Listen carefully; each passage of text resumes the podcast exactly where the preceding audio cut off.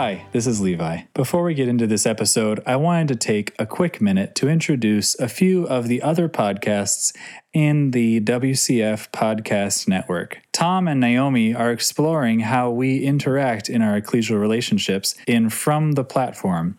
It's a very in depth series that is incredibly helpful for understanding and developing compassion and better listening practices. That's From the Platform.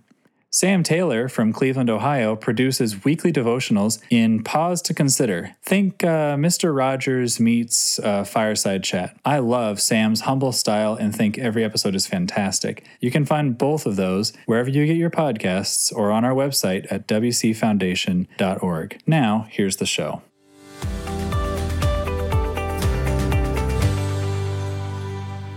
Welcome back to Little Faith. This is a podcast sponsored by the Williamsburg Christadelphian Foundation. A Little Faith podcast explores both the challenges and hope of living a life of faith. I'm Helen and I'm here with Larry Goodridge from Guelph, Ontario, in Canada. It is 9th of June 2020. How are you doing, Larry? I'm doing very well, and uh, thank you for having me. It's been a pleasure to connect and, and kind of hear your story and meet someone else in North America you know, who shares the same faith. Tell us a bit more about yourself, Larry. So I am a Canadian. I was born in Hamilton, Ontario, in Canada, um, to parents of Guyanese heritage. My parents um, individually moved to the UK and then to Canada, where they met and married.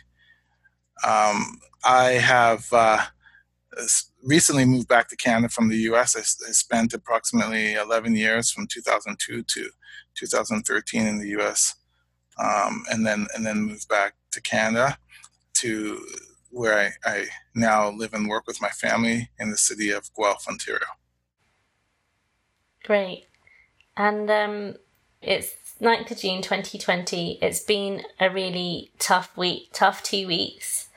Um, well, it's been a tough couple of months, but these last two weeks have been particularly tough, haven't they? And so, in your own words, can you tell us um, what's been happening over the last few weeks um, to give context to anyone listening um, who who's either not in America or who's listening to this podcast in the future? Yeah, so certainly, you know, the past two weeks uh, have been difficult with the events in the U.S. The uh, unfortunate events surrounding the death of George Floyd. Um, but really, you know, for me, that a, lot of people are focusing on that event. Um, I, I think there's a danger in that because, first of all, um, in the past few months, um, there have been a number of, of black people mm-hmm. who have died under unfortunate and, and, and potentially racist um, circumstances. Um, and certainly, you know, the, the, the George Floyd um, situation has taken center stage because there was video of it and because the video of it was was so chilling. Mm. But even beyond the deaths of black people, I think it's important to understand that those events are still relatively rare compared to the day-to-day challenges that black people mm-hmm. uh, go through.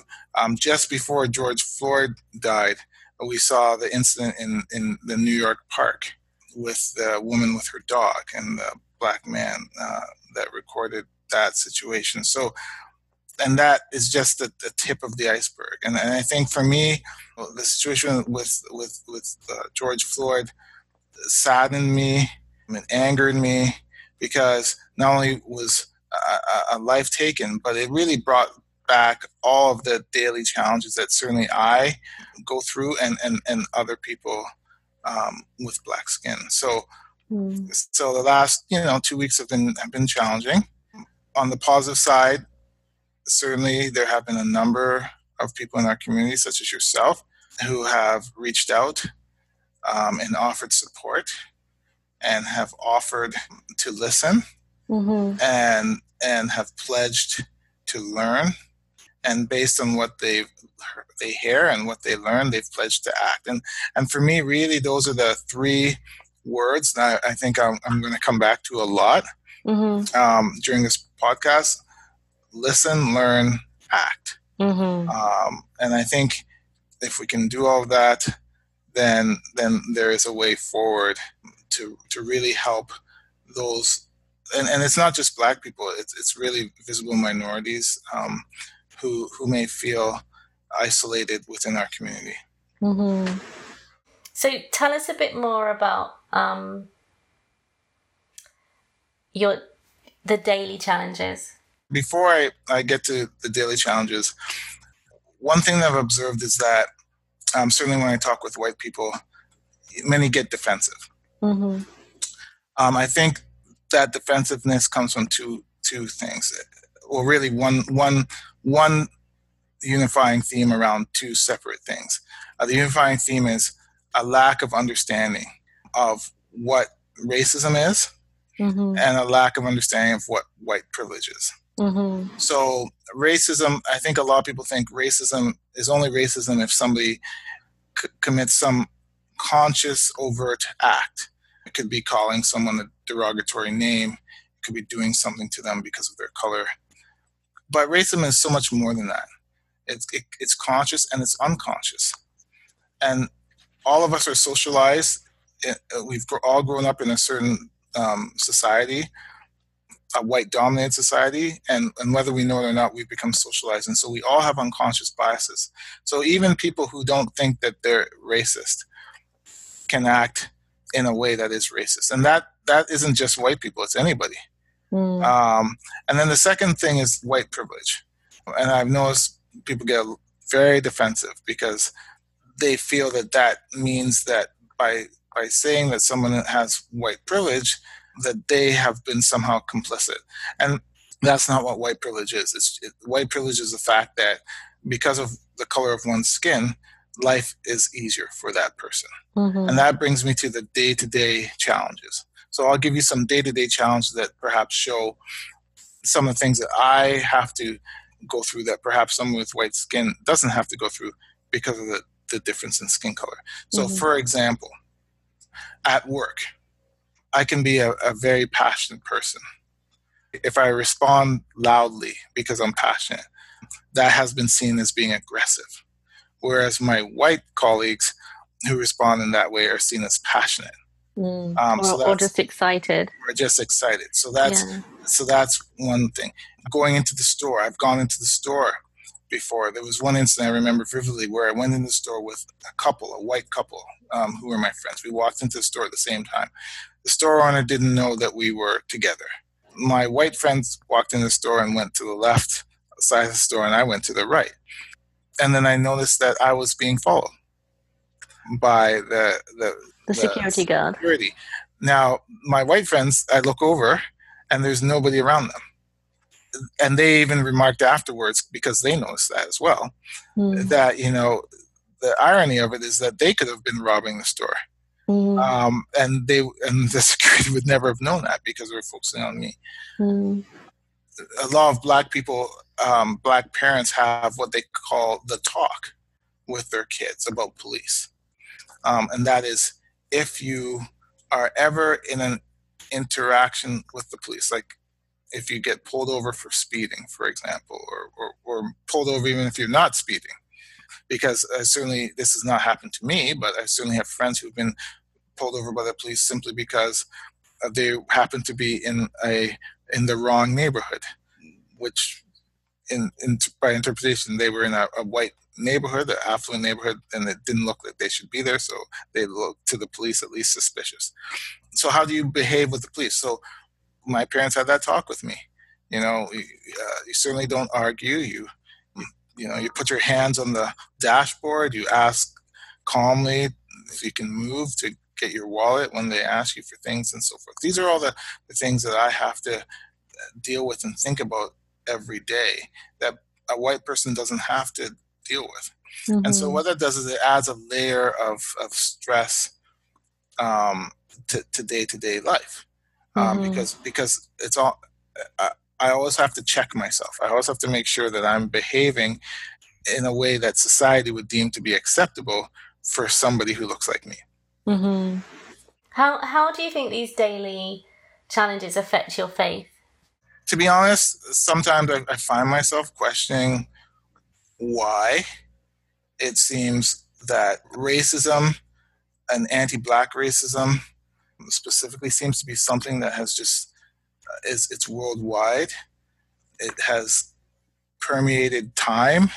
Mm. You know, um, even from biblical times, I think there was anti-black racism. So I, I you know, in my quiet moments, I, I try and figure out why. And, and although there's racism against other visible minorities, um, certainly in in the um, with this COVID nineteen pandemic, we've seen a lot of racism against people who are of Asian heritage mm-hmm. um, because of the the feeling that they were the ones that the the virus originated from China, so mm-hmm. so, so therefore they are somehow responsible. But even with that, it, it seems like racism against Black people are, is particularly extreme.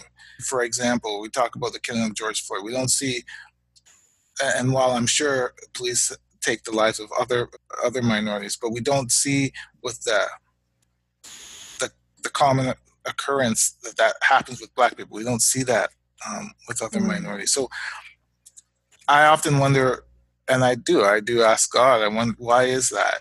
Why does this seem to be this theme, this global theme of racism? So from time to time, you know, I, I, I have to admit I do struggle with that.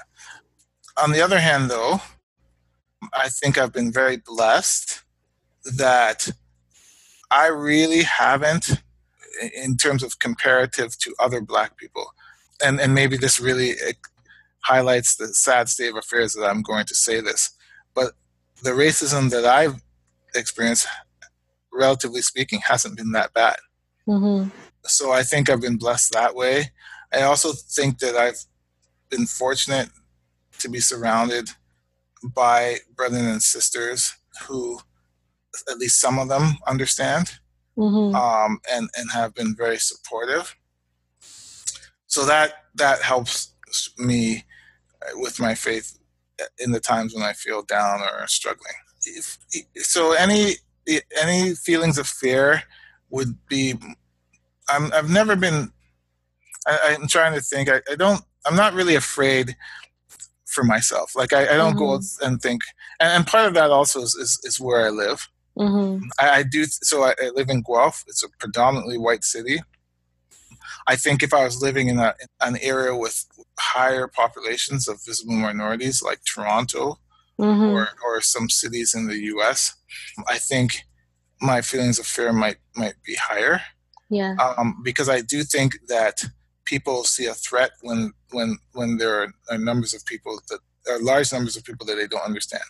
Mm. Um, because I'm here in Guelph and there's very few black people, I, I don't think we're really perceived as a threat. So mm-hmm. so I mm-hmm. think that that plays into different potentially even though there's racism, um, different treatment than than I might experience if I was mm. uh, in a city with a higher population of visible minorities. Mm. My fear, though, revolves around my children.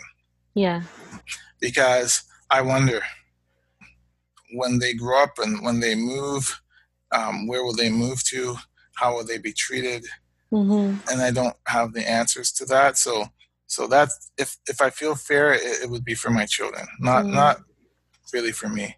Mm, and your children are still very young, aren't they, at the moment? Yes, they're four and six years old. Yeah but old enough to old enough to have some understanding. So, what kind of things do you talk to them about in terms of in terms of race? So we haven't we've we've we kind of went back and forth, you know, with this situation. Should we talk to them about it? And we decided no. You know, they saw my son saw on the TV the protesting. He asked about that. Mm-hmm. We decided we wouldn't tell him yet you know, for me, I, I want them to be innocent just a little bit longer. Mm-hmm. Any discussions we've had on race center around the fact that we are interracial family. My mm-hmm. my wife is white and I'm black, and they're in between. So we have discussions about, you know, they will ask, as innocent children do, about skin color, and they certainly observe that I have dark skin and their mom has you know very light skin and, and they're in between. And so we talk about that and we're open about it and we you know we just explain to them that this is how God made us and we have different skin color, but all skin is beautiful and everybody's beautiful and and they understand that and fortunately they haven't had any that i'm aware of any negative experiences mm. although i'm always watching for that because society the way society is it's, it's just ingrained in society so there's all kinds of studies that have shown that children particularly children with dark skin somehow learn that they are not as good as mm. other children. Mm. And you and you mentioned an incident that happened in the grocery store with your wife and your children as well. Yes. So um, one of the things that tends to happen, certainly this happens with me, and and and this is another day to day scenario that I have to deal with, but also it also happens with my wife when when she's with with our children. So for me, I'm always asked or often asked where I'm from, mm-hmm. and and when I respond with Guelph, the second question is, well, where are you really from? And that's again something because the the idea being behind that second question that because I'm black, I couldn't I couldn't actually originally have been from Guelph. I must be from some black country. So that's again something that most white people don't don't have to deal with. Mm. Uh, my wife, who's British, tells me that you know she gets that question because of her accent. Yeah, um, and me and me too. Like, I mean, I'm British too, but I'm half Greek and half Malaysian. But I was born in Britain, and yeah, I I do get a lot of those questions, and I think, in a way, when people hear my accent, I'm treated in a different way. And I know that if my English wasn't, if I didn't have this accent, I had broken English, I would get treated differently and I would get treated worse. And I, yeah, and I, I, I think I find that harder to stomach living in the US compared to where I lived in England. Yeah, and I can certainly appreciate that. And, and, and my wife, you know, she tells me that when she goes to the store um, with the kids, that oftentimes she's approached uh, by people who who like the kids. Um, and, and, and in the in the context of that conversation, the question invariably arises, you know, where did you get them from, or where did you adopt them from? Mm. There seems to be a lack of understanding that, or or realization that you know those kids could actually have been her own kids. Mm-hmm. So so these are the subtle what are referred to as microaggressions. Yeah.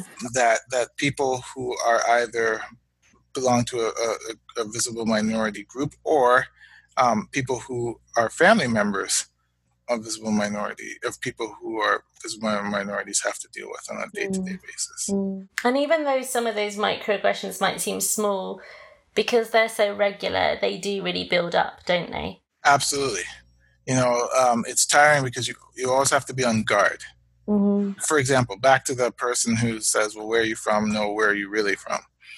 Now, if I respond angrily to that, people will, will say, Well, why, why are you angry? Like, there's, there's no recognition. So I always have to check myself. I always have to um, be patient. I always have to, um, and it can be very, very hard because you know, just like everybody else, I have tiring days. I have days where that don't go well, and on top of that, you know, there always has to be a layer of, of behavior uh, and, and checking oneself for acceptable behavior within the society that I find myself in. So, so this is where um, it can be very tiring, especially when that happens day after day after day after day.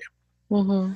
And certainly, one of the one of the more saddening things is that I can perhaps rationalize that by saying, okay, well, it's this is the world we live in, and so forth. It happens at work, it happens in my daily life, but it's particularly saddening when I go to meeting or gatherings or study days and so forth, and and those things happen because that's the one place where one might expect to feel safe mm-hmm. and to feel a sense of community.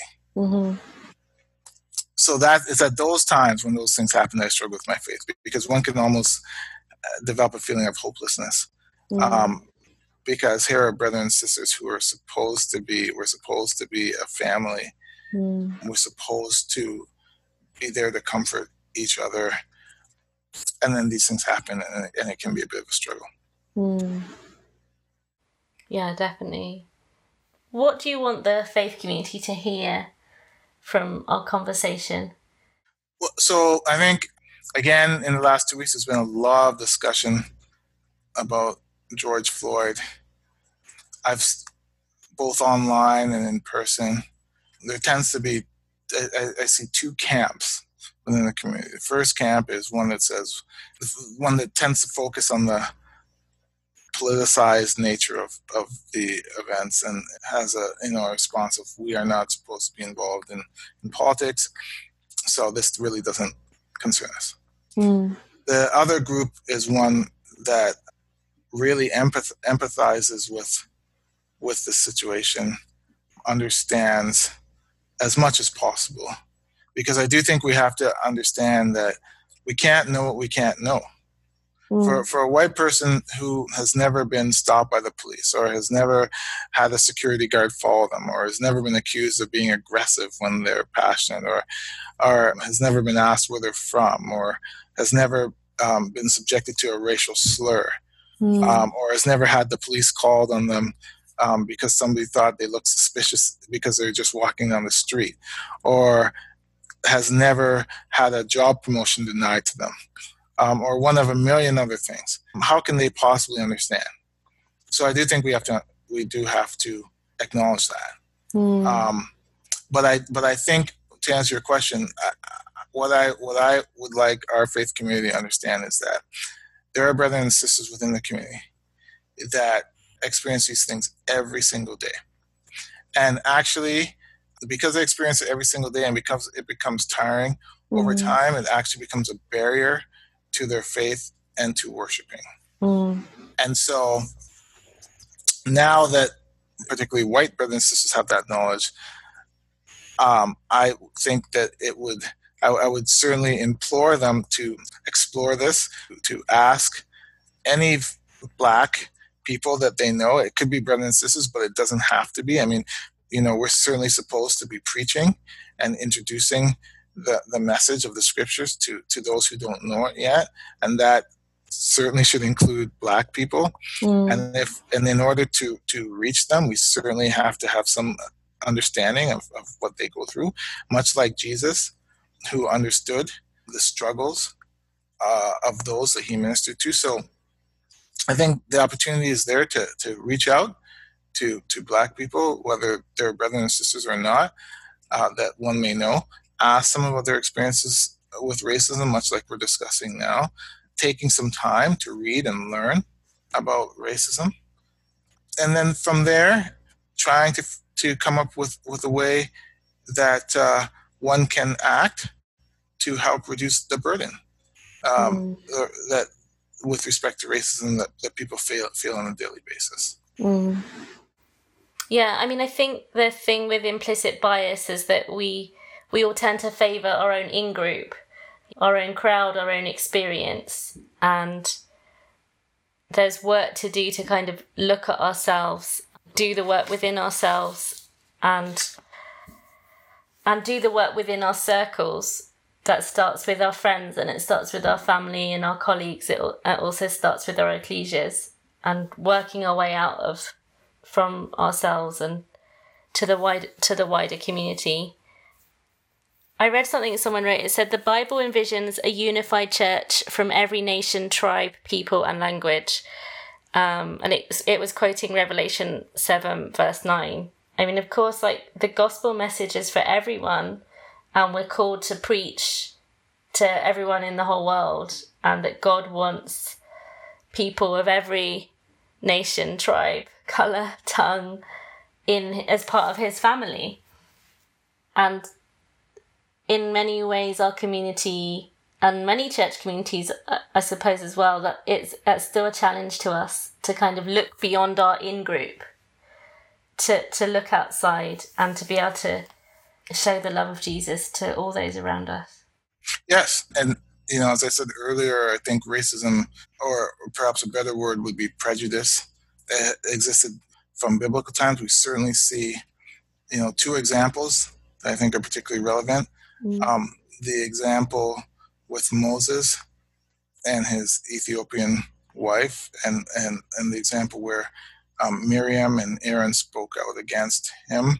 Um, we're not told that she was black, but you know I, I think um, there's a lot of if if one does some research, I think that's a reasonable explanation, and and we're not told that Aaron and Miriam spoke out against her because she was black. But I also mm. think the fact that that's noted predominantly, it's at least the possibility, and we see that God was displeased with that. We also see that the Jews struggled to view an expanded family in Jesus' time. Um, so the Samaritans um, were particularly viewed with disdain. Um, and, and we see a, a, fair amount of Jesus' ministry, you know, aimed at, at addressing that. Um, mm-hmm. The parable of the Good Samaritan, the discussions he had with the Samaritan woman. Um, so I think these things have always been there. I think, unfortunately, it's it's human nature to um, always look for differences. Mm. Um, the first thing is it's human nature to always try to uh, look for reasons that I should be elevated above you. Number mm. one, and then how are we going to do that? Well, we're going to look for differences that we can exploit to, to achieve that. And and and of course, it's very easy when the difference is a visual one. So, mm. so this has always been there, and it's a challenge. It's it's one more aspect of our sinful nature. I do believe that if we are to be in God's kingdom, we have to overcome that, mm. and we have to get to a point where we we do not. I don't think it's a mistake to see differences. I've I've I've seen a lot of people make comments um, who are supportive, um, and they say things like, "Well, I'm colorblind." Mm. I don't see when I look at you, I don't see that you're black. We're we're all the same, and and that's a nice sounding sentiment, but it's also untrue. Mm. Um, because of course you see that I'm black, mm. um, just like I see that you might be white. Mm-hmm. You know, um, and there's no difference. You know, there's no shame in that. That's that's actually a fact. Mm. Um, the goal is not to have a homogenous society, but the goal is to understand that we are that while we're different, we're equal. Mm.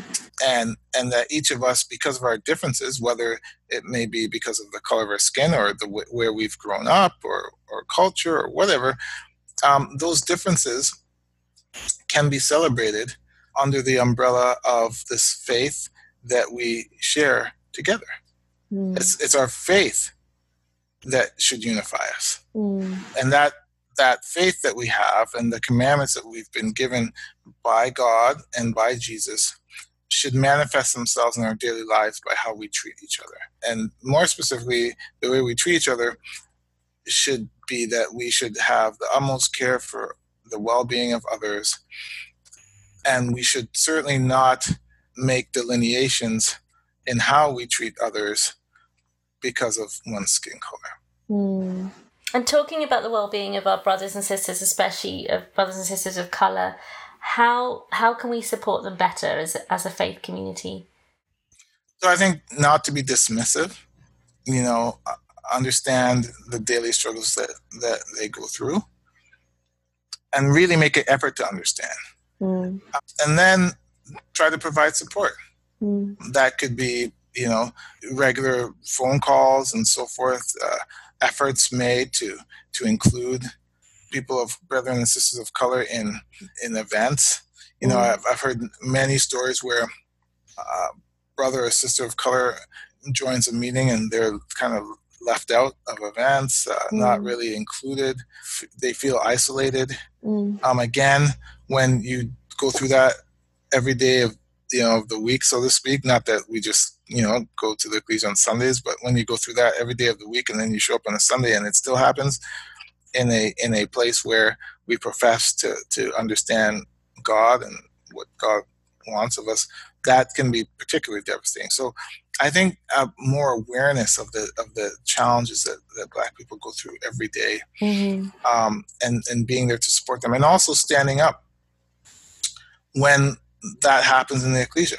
I have been made aware of, of various talks and studies where brothers on the platform have said things that have been openly racist. And you know, I um, I have not, I myself have not experienced that. Mm-hmm. But I think about how I would feel if I was sitting in the audience and experienced that. Mm. And I think, quite frankly, I think that's completely unacceptable. And I think people need to stand up and, and, and, and, and say that's unacceptable mm. um, rather than being apologetic or um, you know ashamed and, and, and, but nothing ever changes I, I think this is um, these are the things and these are the ways in which brothers and sisters can be supportive I know that Africa is the fastest growing region for our community um, there's many brothers and sisters are being baptized and, and ecclesias are growing so we have to make sure that we understand the plights of, of those brethren and sisters. We have a mm. fairly good handle on, you know, things like hunger and violence that they go through, but we also need to include racism in that as well. Mm-hmm. Yeah, definitely. And reflecting back on your own life and your own faith, what helps you in those times where you are feeling hurt and um, angry? What do you draw upon to, to help you get through those times? Um, I just draw upon the fact that, you know, as I look back on my life, I can clearly see that God's always been there. Mm. I, I, I, should add, in my life, I, you know, I, have certainly been, I would term my life as successful. Um, in my professional career, I've been very successful. I, I do not believe that I would have been where I am if it had not been for the support including strong support of, of white people. Mm. So I've had some very good uh, white people in my life that have really supported me, not just with words, with actions, and gone of their way. So I, I, look over my life, I look back in my life, I see God, which I also attribute to God. Um, so I look back over my life, I see that God has been there, and I see that there have always been people, you know, that I believe He sent to help me. So that gives me comfort that if that's the way it, it has been, then that's the way it will be mm. or continue to be. And like I said, you know, um, certainly in this specific scenario that we're talking about, there have been brothers and sisters who've reached out, and that gives me comfort as well. Mm. But there needs to be more of that. But there needs to be more. Yeah, the, the brothers and sisters of out have been very few. You know there certainly needs to be more. For for example if somebody is in a family and they lose a loved one everybody reaches out. You know we all say we all understand what that is like. Most of us have lost loved ones. Mm. everybody reaches out. We understand that people are feeling sorrow. Um, what can we do to help? So my basic point is let's do the same thing mm. um, with this because brothers and sisters are also feeling sorrow mm. so the same thing what can we do to help Mm. You know, I often hear people say, well, they don't know what to do or they don't know where to start or they don't. What can we do to help? How can we support you? Please know that you are loved and supported. Mm. And some brothers and sisters of colour do obviously live in more urban areas and they live in bigger cities where they are more afraid about where they live and what might happen to them, even when they're driving or at night time. And I think there are times where if people are worried about driving to church or driving to Bible class or, or driving to even the grocery store, we simply could offer them a ride. Absolutely. G- give them the opportunity to to sit in the passenger seat and not be in the driving seat and to, to be cared for and looked after and, not, and just have one less fearful journey. Absolutely. That's another thing that, that black people often do again, I saw online a black person said when he, when they in his neighborhood where he lives, when he goes for walks with his dog, he takes his daughters, his young daughters, because people see him as less threatening. Mm. Or when he drives down the street, um, one person put a big teddy bear in the back seat um, because if if he's ever pulled over, you know that makes him look more less threatening, you know, like a dad. So I do think, you know, having giving people rides, you know, police are much like less likely to pull over a car if it's driven by a white person if there's a black person sitting um, mm. beside them. Um, you know, I, I was remarking to my wife that during this COVID 19 pandemic, where we've all been having virtual services and we're sitting on a Sunday morning with our laptops and, and service, that, you know, it's it's entirely possible that some brother or sister could be doing that and the door gets broken down by the police because mm. somebody called them. I mean, we've certainly seen that this has mm. happened where people, black people in their own houses, you know, uh, the, the police have come in because somebody called, you know, and, mm. and, and people have been arrested in their own house.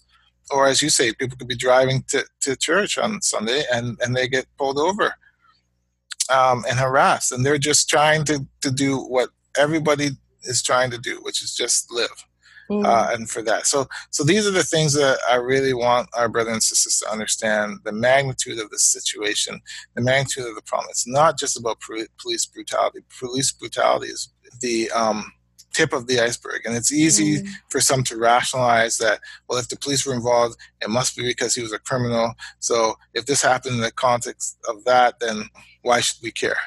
Mm. To which I respond, well, first of all, we should always care because it's a human being and who mm-hmm. knows that human being um, who knows what their relationship with, with god was okay um, and, and and so all human beings have that opportunity to come to know god and then if if one walks in, in the commandments to be in the kingdom so we should be concerned for everybody on the planet not just our fellow brethren and sisters and then when it comes to our fellow brothers and sisters of course to just be more sympathetic empathetic and to learn more about the plight that they go through. And then the act part, as you've said, you know, mm-hmm. these are mm-hmm. some thing, ways that one can act to make their lives easier.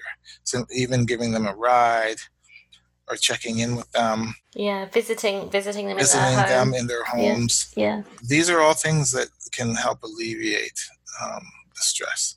Mm. Yeah. Thank you, Larry. You talked a lot, you know, you said there are three things we need to remember listen, learn, act.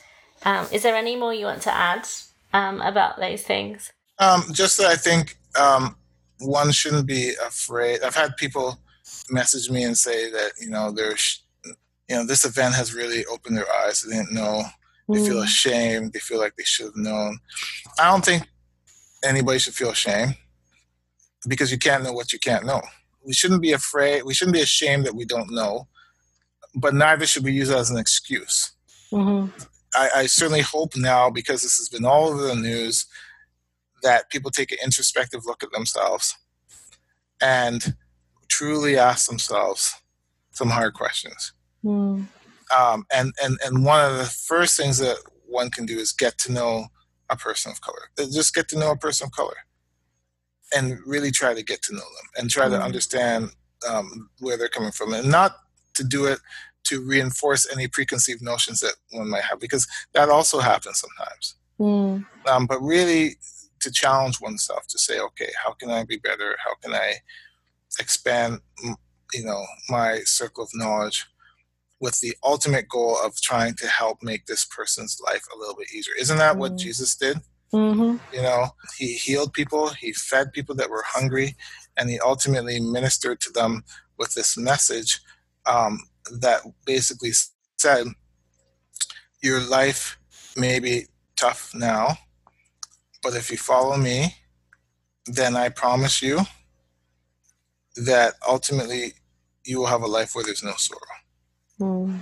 But he didn't just give them that message. He he actively worked to remove barriers that people have in their day-to-day life that may have precluded them from accepting that message. And, and mm. that is what I think is so important here is that mm. these day to day situations are barriers that for some might be so hard to overcome that it actually precludes them from from hearing and accepting the message. Mm. And I mm. think that as we have a, a obligation because we've accepted the saving name of, uh, of, of Christ, you know, through baptism, to we have an obligation to understand those challenges and, and to actively work to eliminate them. Mm. And that should be our prayer to, for those barriers to be broken down and for us to gain more understanding and to really build relationships. And that that requires each and every one of us to to be more open and honest and vulnerable. And it's uncomfortable, it's not easy. But neither is our life in Christ. you know, we were never promised that it, there wouldn't be burdens and challenges. And we know that if we trust in God and we trust in Jesus, that we, you know, we can work together in all these things. Yes, absolutely. Absolutely. So, so that's, that's really what I, what I would pray for and what I would hope, hope to see. Mm-hmm. I have to, as a, as a black person, in order to be seen as equal with my white counterparts, I have to work twice as hard. Mm. And so that's another daily thing that's tiring. Um, is is that you know we often have to work to exhaustion just to be seen to be equal with what white people are doing and and that's a big burden and a very stressful thing so so that in addition to the other microaggressions that one has to go through can can really affect one's life um, there's all kinds of data, particularly in the US, about the inequalities with respect to the fact that black families earn less um, mm-hmm. than white families. So, what that translates into is that black people may have to have, and many do have, more than one job uh, to support their family.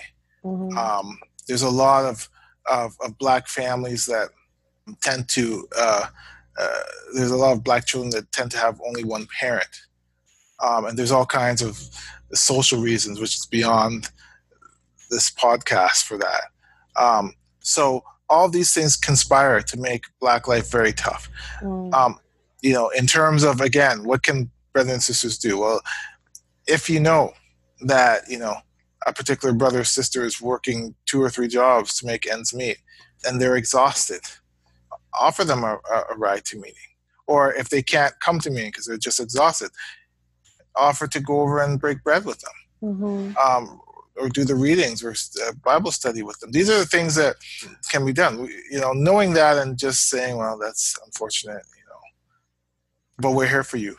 Mm-hmm. But but there's no action with that. That's like mm-hmm. Paul, what Paul has said, that if we see our brother or sister in need and we say, "Go in peace," but we haven't done anything. That really we don't have God's love in us because mm-hmm. God's love requires action on our part and it actually actually to be more precise it actually requires sacrifice so we should be willing to help to the point that we're sacrificing something of ourselves could be time could be money could be whatever uh, to help make the life of that brother or sister easier mm-hmm. thank you so much larry. You're welcome